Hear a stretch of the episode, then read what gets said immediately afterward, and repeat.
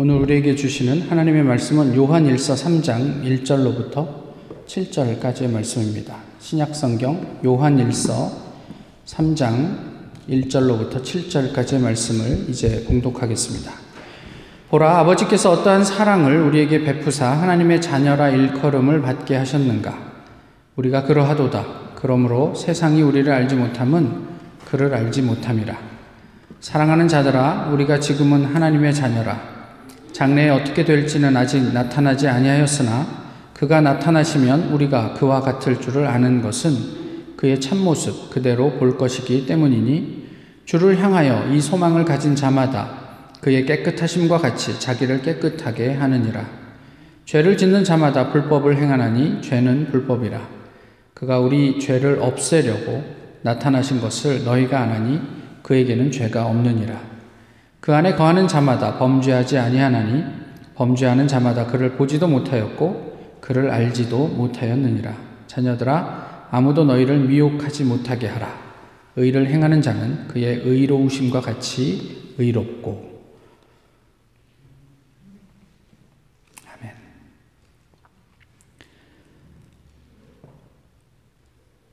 이른 살에 노인 암 환자가 있었다.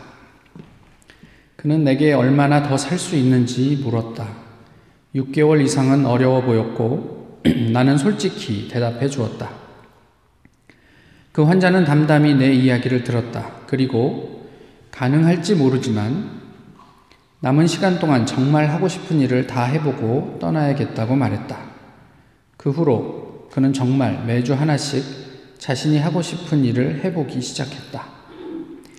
아내와 바닷가로 여행 가기, 좋아하는 노래 모아 자식들에게 선물하기, 손주들에게 편지 쓰기, 싸웠던 친구들에게 연락하기. 그는 매주 병원에 올 때마다 자신이 했던 일을 소상히 늘어놓으며 즐거워했다. 그리고 갑자기 사는 게 즐거워졌는데 얼마 남지 않아서 몹시 아쉽다는 이야기도 했다. 아, 늘 그렇지만 삶의 끝자락에 서면 누구나 아, 만감이 교차하겠죠. 특히 이런저런 아쉬움이 많을 것입니다. 아, 우리의 삶의 마지막 순간에 우리는 뭐가 아쉬울까요? 어, 많이 보고 싶겠지만 조금만 참자. 올해 만 76세인 나태주라는 시인이 준비한 자신의 묘비명입니다. 많이 보고, 싶겠지만 조금만 참, 참자. 그러면서 이런 말을 더 합니다. 자기가 죽은 다음에 그 묘지에 누가 찾아오겠냐는 거죠. 어, 찾아와 봐야 자식들이나 뭐, 어, 간혹 찾지 않겠습니까? 이러면서 그 자식들에게 하고 싶은 말을 적어 놓은 것이다. 라고 얘기를 해요. 왜 왔냐? 나 보고 싶어서 왔냐? 근데 조금만 참아라. 너도 곧 죽게 될 테니. 그러니까 오늘 열심히 살아라. 그리고 겸손해라. 뭐 이런 이야기를 하고 싶은 거를 그 안에 담았다. 이렇게 이야기를 하시더라고요. 이런 생각을 해보았습니다. 우리의 신앙을 포기하면 아, 10년을 더 살게 해주겠다. 그러면 우리는 어떤 선택을 하게 될까요? 당연히 신앙을 선택해야죠. 안 그래요? 저만 그렇게 생각하나요? 어, 아나운서 최선규 씨라고 있습니다. 어, 모태 불교 신자 그리고 대학 때는 불교 학생회장을 역임했던 사람이죠. 아, 그분이 그래도 방송가에서 한참 잘 나갈 때 자신의 집이 이사를 하는 그런 그날에 세 살 된 딸 아이가 아, 이그 이삿짐을 싣기 위해서 온 트럭에 이렇게 깔리는 어, 사고를 당하게 돼요. 방송이 끝나고 스태프로부터 빨리 병원에 가보셔야겠습니다. 어, 딸이 많이 다쳤습니다. 이렇게 이야기를 하는 거죠. 아무 정신 없이 방송국에서 이제 병원으로 차를 몰고 가는데 토요일 오후라 차가 꽉 막혔대요. 그래서 이제 뭐 영등포 로탈인가 거기에서 차가 막혀서 차 안에 있으면서 평생 부처님만 생각하던 이분이 갑자기 거기에서 하나님을 외쳤어요. 자기도 이해할 수가 없는 일이래요. 하나님! 딸만 살려주시면 어떤 일도 하겠습니다. 무슨 일이든 하겠습니다. 이렇게 외쳤다는 거예요. 그리고 그냥 차가 안 밀리면 10분이면 갈 거리를 1시간에 걸려서 병원에 도착했더니 침대 위에 하얀 어, 천으로 딸아이를 덮어놓은 거죠. 죽은 거예요. 그래서 이 아이를 안고 아빠가 웁니다. 집에 가자. 한참을 우는데 딸의 온기가 돌아오기 시작해요. 그리고 딸아이가 살아났어요. 부모로서 자식이 병들어 죽어가는데 만약 네가 신앙을 포기하면 그 대가로 아이를 살려줄게. 그러면 부모들은 어떤 선택을 하게 될까요? 오늘 본문은 뭐 초반부에 이런저런 이야기를 하지만 전체적으로는 죄에 대한 이야기입니다. 7절에서 아무도 너희를 미혹하지 못하게 하라. 그러면 미혹하는 사람이 있다는 얘기고 또 미혹 당하는 사람이 있다는 이야기예요. 그죠? 근데 누구도 너희를 미혹하지 못하게 하라. 요한은 그렇게 이야기를 합니다. 2장 1절에 아, 요한 1서를 기록하게 된 어, 동기, 목적이 나와 있는데 이는 너희로 죄를 범하지 않게 하려 합니다. 이렇게 이야기를 하고 있어요. 이렇게만 이렇게만 놓고 보면 그저 신앙의 순결, 신앙인의 순결함 내지는 뭐 의, 뭐 하나님의 법, 뭐 이런 거에 관한 이야기인가 싶지요. 그런데 저희가 말씀을 대하면서 이 철학적인 또 내지는 그냥 개념적인 단어를 이 말씀에서 도대체 구체적으로 무엇을 의미하나라는 것을 이렇게 생각해 보지 않으면 우리의 신앙은 자칫 뜬구름 잡는 그런 이야기가 될 수 있어요. 성경에서 신앙적인 순결을 이야기하는데 그게 도대체 우리의 삶에서 무엇을 의미하나? 오늘 본문에서 죄를 이야기하는데, 의를 이야기하는데 그 죄가 도대체 무엇인가? 뭐 도둑질 하지 않는 것이 죄입니까? 하는, 뭐 도둑질 하는 것이 죄입니까? 그렇죠. 도덕적으로는 그런데 오늘 본문이 그런 이야기를 하는가 아니면 또 다른 어떤 이야기를 하는가 이런 것들이 좀 구체적으로 우리가 좀 이야기가 되어야 한다는 거죠.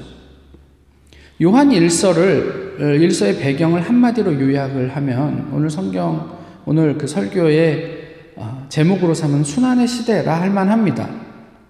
그 순환에 두 가지 이유가 있어요. 하나는 뭐냐면 예수님의 재림의 지연이에요. 예수님께서 곧 오시겠다. 너희가 살아있는 중에 나를 볼 자도 있다. 이렇게 이야기를 하면서 임박한 재림에 대한 어떤 이야기들을 하고 승천하셨거든요. 그런데 뭐 50년, 60년이 지나도 예수님이 안 오시는 거죠.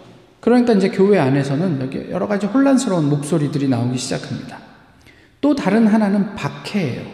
외부적인 박해가 있었어요. 이런 상황이 요한 공동체를 위시한 이제 초기 교회에 아주 큰 위기가 되죠. 상황에 대한 구체적인 묘사가 1장과 2장에 이제 있는데요. 아, 그 중에 우리는 죄가 없다고 하는 사람들이 있었다는 거예요. 아, 누군가 보면은 하나님과 사귐이 있다고 주장하는 사람들이에요. 난 하나님과 친밀한 교제를 하고 있어. 라고 이야기하는 사람들. 그런데 성경은 뭐라고 묘사를 하냐면 그런데 그들의 주장과는 다르게 실상 그들은 어둠에 거하던 사람들이다. 이렇게 이야기를 해요. 1장 6절의 이야기예요. 그러나 여전히 당당하게 그들은 뭐라고 주장해요? 우리는 죄가 없다. 이렇게 얘기를 하죠. 좀 더 구체적으로 이야기를 하면 이들은 누군가 하면 영지주의자입니다. 그러니까 당시 공동체 안에는 예수님께서 처음에 오셨던 것이 그냥 환상에 불과하다. 너희가 유령을 본 것이다. 이렇게 말하는 소위 가현설을 주장하는 사람들이 있었단 말이에요. 이것이 어디까지 가냐면 초, 초기 교회 공동체 안에 광범위하게 이제 자리하고 있었던 이단들이었는데 이들의 삶이 조금 전에 말씀드렸던 1장 6절에 축약돼 있는 거예요. 이들이 하나님으로부터 완전히 괴리된 사람들이 아니에요. 그러나 자신들의 신학을 가지고 사람들에게 이게 더 합리적이지 않아? 이게 더 옳아 보이지 않아? 이렇게 사는 게 더 낫지 않아? 이렇게 이제 이야기하던 사람들이요. 나도 나름대로 하나님 앞에 성경 읽고 기도하고 경건한 사람이야. 이거 왜 이래? 라고 주장하던 사람들이었단 말이에요. 그러니까 하나님과 사귐이 있다고 주장하면서 그런데 그들의 삶의 내용을 면면히 들여다보면 요한의 입장에서는 어둠에 거하는 사람들이었다라고 얘기를 하는 거예요. 우리가 쉽게 판단할 수 있는 이야기들은 아닙니다. 그런데 그들의 삶의 동기와 목적이 어둠에 거하고 있었다. 이런 이야기를 하고 있는 거예요. 겉으로는 또 이론적으로는 거룩해요. 하지만 이들은 그것을 빌미로 자기들이 살고 싶은 대로 살던 사람들이었던 거죠. 그냥 자신의 욕구를 채우기 위해 이런 이론을 들고 와서 사람들을 설득하고 있었던 거예요. 우리의 구원받은 영, 예전에도 말씀드렸지만, 영은 육과는 분리되기 때문에 육신을 입고 하는 행위는 그 어떤 행위도 어, 영에 영향을 줄 수 없다. 괜찮죠? 그리고 더욱이 구원에는 아무런 영향을 줄 수 없다. 이게 어디까지 가냐? 이게 육체로는 어떤 일을 해도 괜찮다까지 가는 거예요. 그러니까 당시 사회에서 문제가 되는 부분들도 아, 나는 구원받은 존재이기 때문에 내 영은 거룩해. 내 육체가 무엇을 하든 심지어 사람을 죽여도 내 구원과는 아무 상관이 없는 일이야. 뭐 죄된 육체가 저지른 일이야. 뭐 이렇게 될 수 있다는 거죠. 신학이 이렇게 말하면요. 사람들은 어떻게 살게 될까요? 어, 하나님께서는 여러분 뭐 첩을 두고 살아도 뭐 괜찮습니다. 여러분 뭐 하나님께서 뭐 그거 시비하지 않을 거예요. 어, 뭐 이렇게 신학이 이야기한다면 사람들은 어떻게 살게 될까요? 아, 더 경건해져야지, 더 거룩해져야지 이렇게 될까요? 요한일서의 시대적인 배경이 하나가 더 있는데 아까 박해라고 말씀드렸잖아요. 요한일서의 배경은 AD 91년에서 94년 정도로 보고 있어요. 그럼 이때가 언제인가요? 어, 요한계시록을 같이 공부하셨던 분들은 아실 텐데 요한계시록의 배경과도 같은데 도미티안 황제가 기독교를 아주 극렬하게 박해하던 시기예요. 90년에서 한 96년. 그 사이 안에 들어와 있어 요한일서. 그러니까 요한계시록의 배경과도 크게 다르지 않아요. 사실 이것을 간과하고 요한일서를 보기에는 좀 어려운 거죠. 그러니까 이 박해 속에서 우리가 도대체 무엇을 보고 무엇을 추구해야 할 것인지 이런 것들도 요한 일서의 배경 가운데 깔려 있는 내용들인 거예요. 두드러지게 보이는 것은 영지주의자들의 도전이지만 실제로 요한 일서의 어떤 그런 어떤 시대적인 상황은 교회를 굉장히 위축시키는 엄청난 박해 가운데 있었다라는 거죠. 그러니까 오늘 본문이 말씀하고 있는 범죄는요, 어떤 도덕적 범죄, 이런 어떤 통칭하는 이야기가 아니고요. 크게 두 가지로 우리가 그냥 정리를 해보면 첫 번째는 포기예요, 포기. 이게 범죄예요. 두 번째는 타협이에요. 그러니까 포기가 범죄가 되고 타협이 범죄가 되는 거죠. 이 포기와 타협은 비슷한데, 근데 좀 달라요. 포기는 이런 거죠. 신앙을 포기하면 편해져요. 그러니까 배교하면 박해를 면할 수 있어요. 그냥 죽이면 박해하는 사람들이 그냥 죽이면 차라리 쉽지요. 그런데 그 죽음에 이르기까지 이 신앙을 포기하지 않는 사람들이 감수해야 하는 고통, 또 두려움, 또 그 안에서 경험하는 외로움, 이런 것들은 결코 만만한 일이 아니란 말이에요. 신사참배를 강요하던 일제에 맞서서 저항하는 것이 낭만적인 일이 아니에요. 그런데 저희는 아, 그런 순교자들을 이야기하면서 얼마나 아름답습니까? 라고만 이야기하죠. 예전에 제가 주기철 목사님에 대한 이야기들을 나눌 때도 주 목사님께서 마지막에 돌아가시기 전에 어, 잠깐씩 이렇게 이 일본 당국에서 집에 보내주잖아요. 이 편함을 네가 누리지 않을래? 이게 유혹이에요.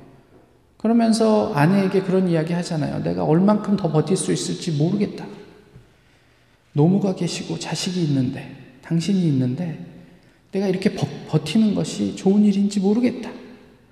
또 내 육체적인 고통, 이게 한계 상황이 왔는데, 내가 이것을 얼만큼 더 버텨내고 하나님을 끝까지 인정하게 될 수 있을지 나조차도 모르겠다. 두렵다. 이런 것들을 생각해 보셔야 되는 거예요. 극심한 박해 상황에서 배교는 신자들에게 큰 유혹이 되었습니다. 그리고 당연한 일이지만 교회에는 그게 자연스럽게 큰 어떤 도전 위협, 위협이 되었던 거죠. 성경은 이에 대해서 얘기를 하고 있는 거예요. 상황이 절박한데 이해는 하는데 그럼에도 불구하고 포기는 죄가 된다. 또 하나는 타협이에요. 말씀드렸던 것처럼 상황이 너무 힘들잖아요. 그렇다고 배교하자니 좀 걸려요. 어, 내가 경험한 하나님이 있는데, 그런, 그런 와중에 영지주의자를 만나니까 혹하는 거죠. 영지주의자가 되면 편해요.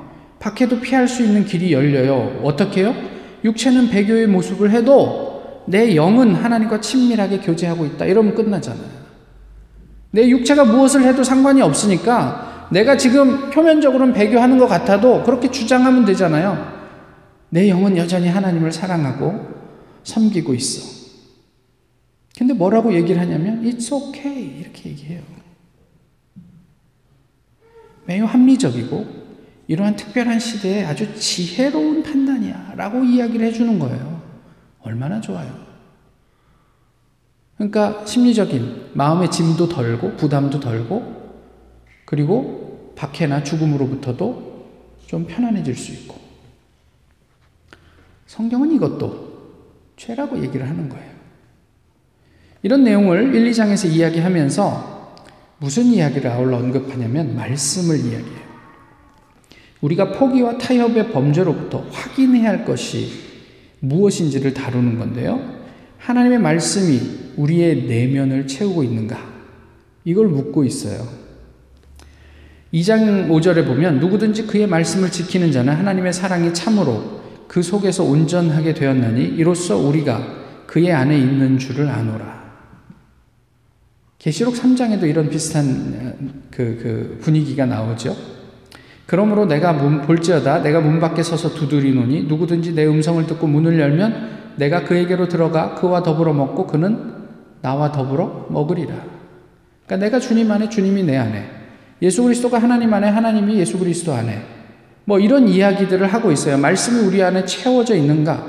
그것으로 어, 우리가 이 시대를 살아가는 어떤 중요한 어떤 분별의 기준을 삼고 있는가? 이런 것들을 질문하고 있죠. 조금 더 확대를 해보면 내가 세상 안에 그리고 또한 세상이 내 안에 이런 이해가 가능할까 싶어요.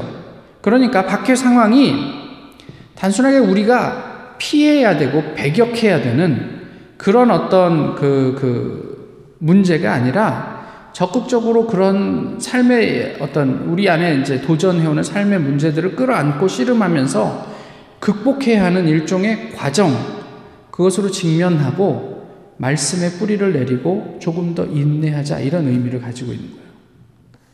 요한계시록도 마찬가지 이야기이지만 끊임없이 성도들에게 얘기합니다. 성도들이 이렇게 얘기해요. 언제까지 우리의 원수를 갚아주지 않으시겠습니까? 하나님에게 이렇게 항변하잖아요. 하나님께서 조금만 기다려. 반드시 그 일은 이루어지는데 조금만 기다려. 이렇게 얘기를 하세요. 그 내면에 하나님의 마음은 무엇이라고요? 같이 공부하셨던 분들이 대답하면 멋진 일인데 대답을 안 하시니까 그들이 좀 더 구원 받았으면 좋겠는 거야. 그러니까 3분의 1씩, 3분의 1씩 계속 하나님께서 경고하시면서 조금씩 조금씩 그들에게 그 모습들을 보여주지만 사람들은 쉽게 돌아오지 않죠. 범죄 심리학에서 이런 이야기를 합니다. 사람이 범죄를 중단하는 과정에 큰 영향을 미치는 두 가지가 있대요. 첫 번째는 뭘까요? 그냥 상상해 보세요. 한번 맞춰 보세요. 첫 번째는 결혼이래요. 두 번째는 뭘까요? 직업이래, 직업. 이야기를 들으면서 오늘 본문을 생각했어요. 누군가에게 사랑을 받을 때, 사랑할 존재가 생겼을 때, 또 하나는 어, 희망을 기대할 수 있는 어떤 자리가 생겼을 때, 범죄자들이 이제까지의 범죄의 관성에서 벗어날 수 있다는 이야기예요. 동일하게 우리가 삶을 살면서 오늘 뭐 요한 일서의 상황같이 극단적인 상황은 아니라고 할지라도요. 우리가 직면하게 되는 여러 가지 도전과 우리를 곤고하게 만드는 상황들이 있죠. 그런데 그 상황 속에서 우리가 사랑받는다라는 것을 확인하게 된다면 또 소망을 가질 수 있다면 우리는 어쩌면 많은 사람들이 쉽게 선택하는 어떤 인간의 관성에서 벗어나서 하나님의 가치를 살 수 있게 되지 않을까라는 생각을 해보게 되는 거죠. 그런데 이것을 본문이 이야기를 하고 있어요. 1절에서 3절이 이야기를 하고 있어요. 인간을 향한 하나님 아버지의 사랑을 너희가 한번 생각해 봐라. 그리고 우리가 장차 예수 그리스도와 더불어 누리게 될 그 하나님의 나라를 우리가 소망하지 않느냐 이런 이야기를 하고 있단 말이에요. 1절은 이렇게 얘기하죠. 아버지께서 우리에게 베푸신 사랑이 얼마나 큰지 생각해 보십시오. 이렇게 얘기해요. 그 얘기예요. 얼마나 큰지 알잖아. 우리 이미 배웠잖아. 경험했잖아. 이런 얘기를 한 거예요. 인간을 향한 아버지의 사랑, 자신의 외아들의 목숨으로 대신하신 그 사랑을 한번 인지해 보란 얘기예요. 깊이 생각해 보라. 이게 1절의 초반부의 이야기이죠. 그리고 나서 우리의 장래가 아직은 눈에 분명하게 보이진 않지만 말씀이 약속하는 바 예수 그리스도의 부활에 우리가 그와 동일한 존재로 동참하게 될 것이다. 이것이 우리들 믿는 사람들이 가지게 된 소망이다. 이렇게 얘기를 하는 거예요.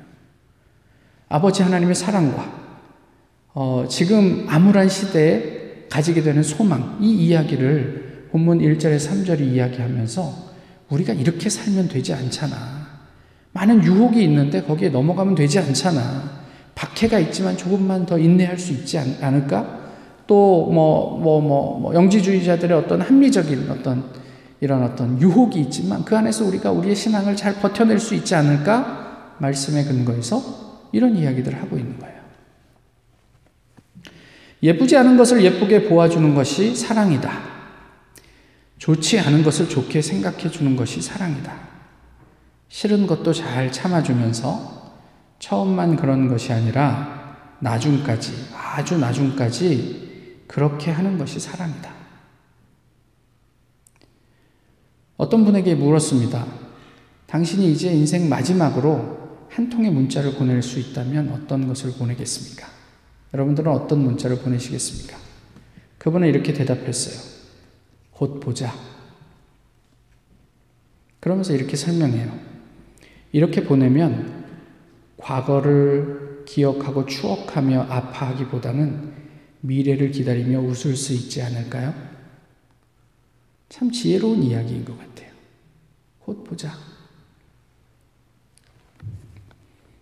다 아시지만 우리 손양훈 목사님이 어, 자기의 그 두 아들을 죽인 어, 당사자 그 안재선을 양자로 삼죠. 근데 가족들은 그것을 반대합니다. 그게 말이 되냐? 특히 그 딸 손동희 씨가 엄청 반대를 했어요. 오빠들을 죽인 그, 그 살인자를 우리가 어떻게 내 양 오빠로 내가 같이 살 수 있냐? 거기에 대해서 이 손양원 목사님이 이렇게 이야기를 했어요. 동희야, 내 말을 잘 들어봐라. 내가 무엇 때문에 5년 동안이나 너를 고생시켜 가면서 감옥 생활을 견뎌냈겠니? 이것은 신사참배를 거부해서 그 주기철 목사님하고 같이 5년 동안 그 수감 생활을 했던 이야기들을 하고 있는 겁니다. 하나님의, 하나님의 제 1, 2 계명을 지키기 위함이 아니었냐. 그런데 그 학생이 안 잡혔다면 모를까 잡힌 이상 모른 척 할 수가 없구나. 제 1, 2 계명이 하나님의 명령이라면 원수를 사랑하는 말, 사랑하라는 말씀도 똑같은 하나님의 명령인데 그 명령은 순종하면서 이 명령은 순종하지 않는다면 그보다 더 큰 모순이 어디 있겠느냐. 원수를 사랑하라는 명령에 순종치 않으면 과거 5년간의 감옥살이가 모두 헛것이요. 너희를 고생시킨 것도 헛고생만 시킨 꼴이 되고 만다. 내가 여기까지 와서 넘어질 수 없다. 그러니 동희야, 가만히 생각해 보아라. 그 학생을 죽여서 우리에게 무슨 이득이 있겠느냐? 그가 죽는다고 오빠들이 살아 돌아오겠느냐? 그를 살리고 그의 영혼을 구한다면 하나님의 명령에 순종할 뿐 아니라 한 인간의 타락한 영혼을 구제해 준 보람도 느낄 수 있지 않겠느냐? 지금 시대가 바뀌었으니 보복이 반드시 뒤따를 것이다. 골육살상은 민족의 비극이고 국가의 참사인데 이 민족이 이래 죽고 저래 죽으면 누가 남겠느냐? 두 오빠는 천국 갔으나 두 오빠를 죽인 자는 지옥 갈 것이 분명한데 내 전도하는 자로서 지옥 가는 그를 보고만 있으란 말이냐. 어, 사실 저도 앱인데요. 이런 상황을 상상조차 하기 싫지만 저희 아이들을 죽인 누군가를 이렇게 품어낼 수 있을까? 이런 생각을 해보게 돼요. 도대체 이 사람은 어떤 사람이길래 이게 가능했을까?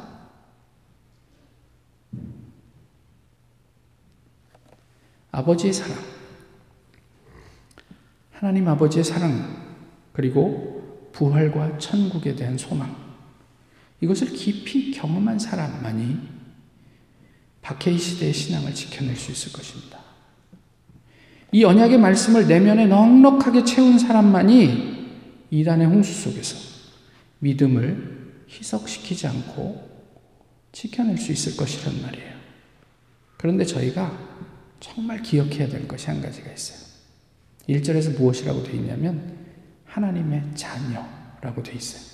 근데 이거를 직역하시면 하나님으로부터 생산된 자들아. 이렇게 이런, 말이에요. 우리는 하나님으로부터 생산된 자들입니다.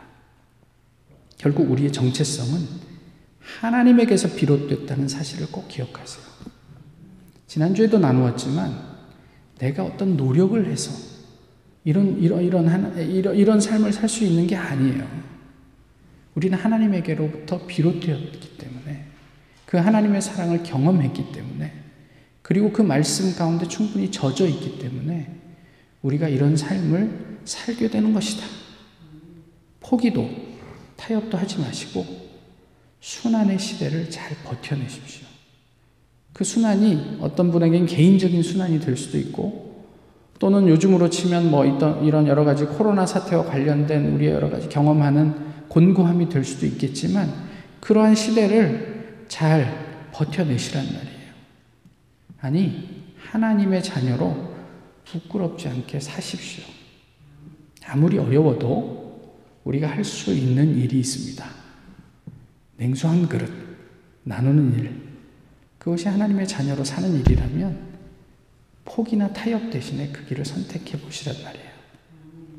우리를 자녀 삼으신 하나님께서 우리를 반드시 당신의 나라에 들여놓으실 것입니다. 기도하겠습니다. 귀하신 주님, 오늘도 주님 앞에 예배하게 하심을 감사합니다. 아, 주변 상황들이 녹록치 않지만, 그럼에도 하나님께서 우리에게 약속해 주신 그 약속의 말씀을 기억합니다. 우리를 얼마나 사랑하셨는지, 또 우리를 장차 어떠한 아, 곳으로 인도하실지, 우리가 그 사랑과 소망 가운데 흔들리지 않고 주님과 더불어 깊이 교제하는 귀한 주님의 백성들 되도록 인도해 주옵소서. 예수 그리스도의 이름으로 기도하옵나이다. 아멘. 찬송가 165장입니다.